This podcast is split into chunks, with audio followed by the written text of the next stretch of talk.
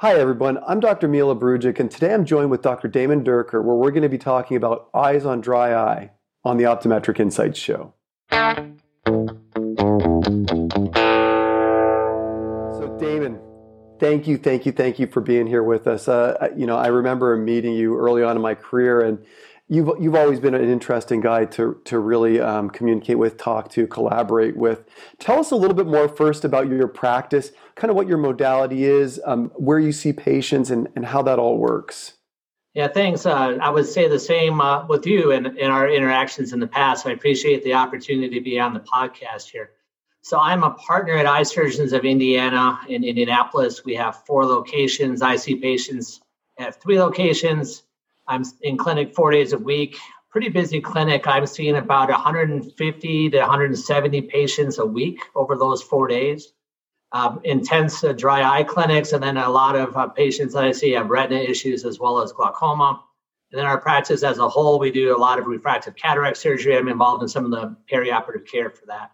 That's great. So, so you you're kind of doing involved in almost everything in the practice, right, Damon? Correct. And it sounds like an MDOD collaborative practice as well, too. I'm assuming that you get referrals in from, um, you know, outside sources, other optometry practices, and everything like that. Correct. I always get to correct people on that. I really think of it as a OD MD practice because we're the frontline providers. we're in the clinics. That's great. We're keeping our surgeons busy, and the bulk of the, the patients for both the acute and chronic care are going to optometrists in our practice.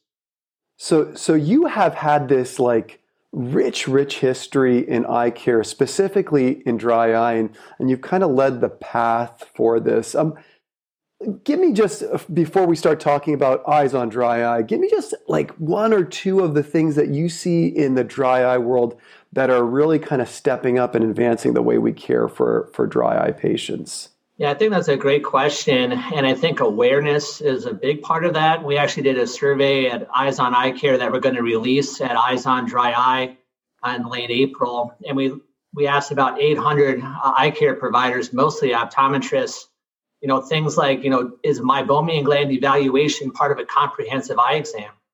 85% of people felt like that's part of a comprehensive eye exam, if you can believe that. And thinking mm-hmm. back five or 10 years, can you imagine us even having no. any idea that people would be embracing that like they are now. We also see that 60% of people want to expand dry eye services in their practice. So people see this as a need to help patients, to be a profit center for their practice. So I think awareness of how much dry eye is out there, as well as the opportunity to not only help your patients, but to help your practice. So I think that's number one is awareness. Number two is we just have a lot more tools to be able to treat the disease. We understand that this is not, you know, a disease with a lack of tears; it's poor quality tears, and so much emphasis has been on meibomian gland dysfunction and in-office treatment. But we have great therapeutic agents, topical steroids, immunomodulators, and I think there's several things in the pipeline that I expect to come out in the next couple years that are going to change the way we practice. So, you know, having all of these tools and just making sure that you understand how and when to utilize these so that your patients can have great outcomes. Yeah, I mean, don't you feel in the last, I would say the last five to 10 years, we become much more targeted with our therapies. You know, I remember a time when we had one FDA approved prescription product for dry eye, and that's kind of like what everybody got. And then we started to become much more targeted based on our utilization of advanced diagnostics and also what we're seeing at the slit lamp and what we're hearing to really like laser focus our ability to really get to the root cause of what we feel is causing the majority of the signs and or symptoms. I mean do you kind of feel like we've really evolved into that that realm?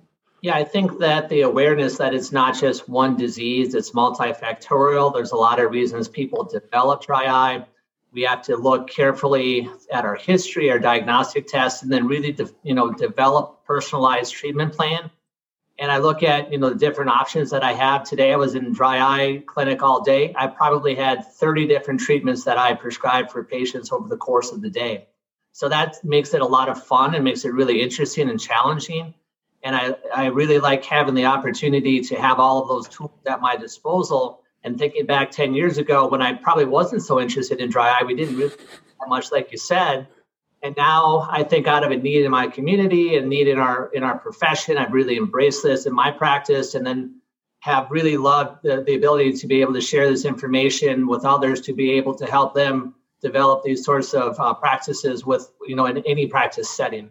Yeah, I agree, Tim. I, I think it's um, whenever clinically, whenever you have a patient that you can manage, that you can provide some type of relief for, whatever you're talking about, it always is kind of encouraging from a clinical perspective. You always kind of get that pumped up feeling, all the way from the minus two that needs lenses to the individual who might have severe keratopathy and you're fitting with a scleral contact lens as a moisture chamber. So, so again, you know, you, you cut the spectrum of everybody there, and it's very um, empowering clinically. It's one of the things that I think um, drives most of us. So having treatments for things kind of engages you more because you know you can help or fix the problem. I mean, think but, about the other diseases that we manage. You know, glaucoma we're mm-hmm. not going to make a glaucoma patient be better or feel better. We're going to probably yeah. drive them into our dry eye clinic to, to you know what treatment they have, right? know. You know, for I know. patients with AMD with uh, diabetic retinopathy, we're not going to make those patients better. We're not going to be the ones doing cataract surgery.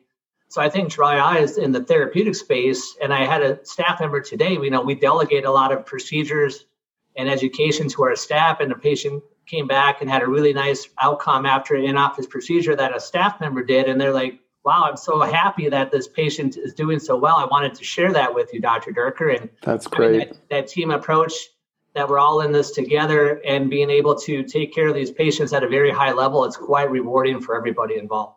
I think that's great damon. So it, it doesn't surprise me when we kind of go into this next segment because i wanted to pick your brain and kind of get the insights on this. You know, this past year was, you know, the COVID year was the year that kind of changed everything for everybody.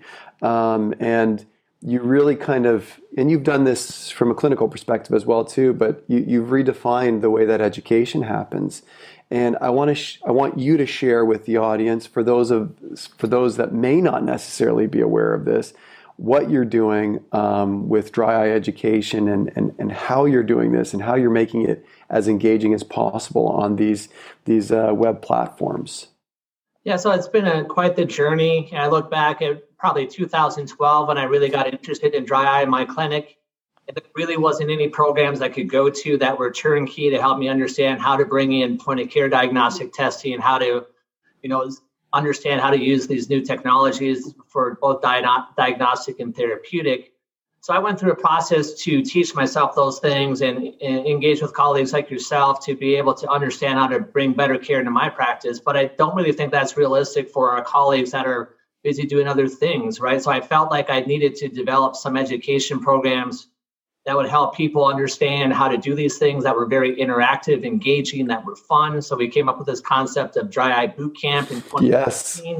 Yes. Up in military fatigue, yes. yes. like it is, and we've had you know all sorts of the top names, both ODs and MDs yeah. on faculty, and then all of a sudden, obviously with the pandemic, the ability to do these things live and in person all of a sudden stopped. So we had a program scheduled for May of 2020 that I would have loved to have done in Atlanta, but it was like, no way, nothing was happening uh, a year ago. So I got together with uh, my friend and colleague Ahmad Fahmy, who yeah. had a similar program, uh, you know, interactive. His is a little bit higher level in terms of more geared towards the intermediate to advanced practitioner. Mine is more beginner to intermediate. And we said, hey, let's let's do a virtual program together and we paired with uh, Covalent Events and put on a program last August that had almost 2,000 attendees. And it was very great. fun. It was very engaging. We had multiple going on. It was probably the closest thing to a live in-person meeting that you were going to get in the age of the pandemic. That's great. So now we've you know kind of doubled down on that, and we've evolved into Eyes on Dry Eye, and our program is going to be April 23rd and 24th.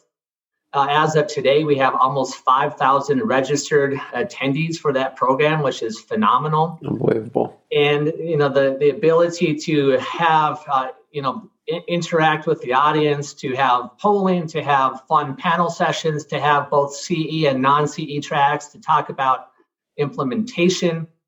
Really, the platform that we have with Eyes on Dry Eye allows us to do things that you can't just do to, during a basic Zoom meeting mm-hmm. but makes it mm-hmm. very fun and engaging for the attendee, for the faculty. And I think if you do these things right, and you keep your your treatment uh, patient centric, I can develop a program with the help of others that is going to help uh, doctors, it's going to help their patients, it's going to help their practices, it's going to help industry.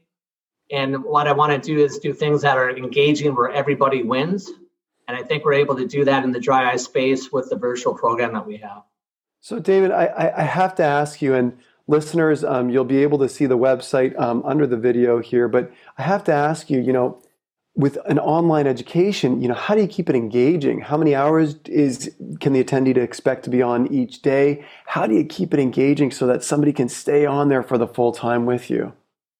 Well, I like to have options where we go. So we have three or four different options uh, during the entire program. That's what we did last year, where we have, you know, CE track, non-CE track. We have an exhibit hall. We have an ability to go in and just shoot the breeze with your colleagues you know different interactive uh, activities so i think having multiple choices going on so that boy i'm not really interested in this subject yeah. i'm going to go over to this other track and have it be continuous spontaneous and fun i think that's the biggest thing is you can't just lecture online i think mm-hmm. you have to have discussion i think you have to mm-hmm. Put out polls to the audience i think you have to look at what's going on in the chat and bring those attendees into the live meeting as much as possible. Mm-hmm. So the bulk of our meeting is, is live. There's a little bit of pre-record on the CE track, but everything that I'm doing on the non-CE side is live and spontaneous, and we're just having fun and having a conversation and giving people real world advice.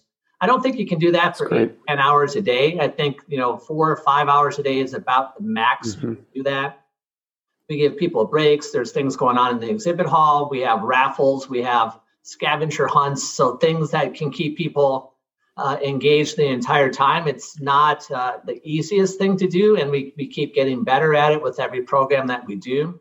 But I think Eyes on Eye Care and Eyes on Dry Eye, we do it better than anybody else out there.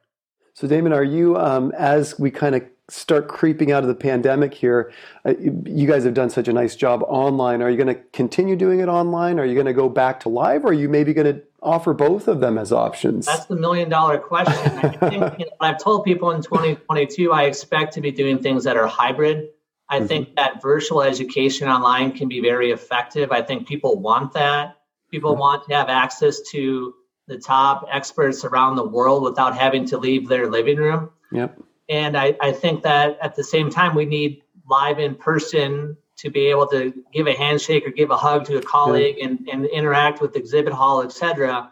So I think probably hybrid is the way to go, but I haven't uh, totally decided how that will look at this point. We'll put back in, in fatigues or if we're going to be button up collar um, on a stage. well, I'll, I'll, tell you, Damon. Um, I trust that that you're going to do it better than anybody else um, with what you've done already and what you're continuing to do and, and how how you're reinventing the education space. I, I know that sometimes it's difficult for patients or for practitioners to drive to meetings or get on a plane to get to a meeting and this kind of thing. And that's where they're going to see the experts, and you are making those experts successful, and we appreciate that. And uh, if if you like what you heard today, make sure you subscribe to our channel. Um, Dr. Dierker, thank you for being on the Optometric Insights show, and colleagues, thank you for tuning into this episode.